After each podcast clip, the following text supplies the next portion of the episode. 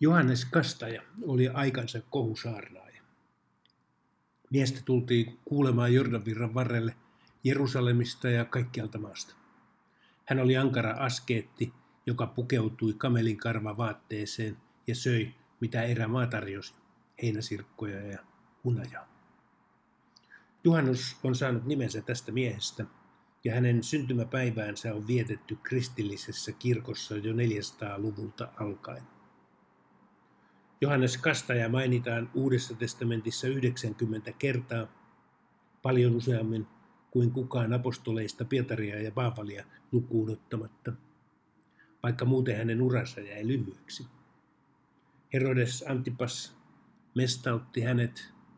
Historioitsija Josefus sanoo teloituksen syyksi sen, että Herodes pelkäsi Johanneksen aiheuttavan levottomuuksia kerätessään suuria ihmisjoukkoja kastetilaisuuksiinsa.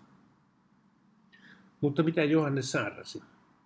Mikä siinä pelotti hallitsijoita ja uskonnollisia johtajia? Se, että Johannes vaati ihmisiä tekemään parannusta. Parannuksen tekeminen on keskeisiä kristinuskon sanoja. Se on kreikaksi metanoia, joka tarkoittaa mielenmuutosta, ja mielensä muuttaminen on pelottavaa. Sekin säikähdyttää, jos joku toinen muuttaa mielensä. Erityisen pelottavaa se näyttää olevan uskonnoissa ja ideologioissa. Koska muuten itse olet muuttanut mieltäsi jossakin sinulle tärkeässä, kun kuitenkin kaikki virtaa ja muuttuu.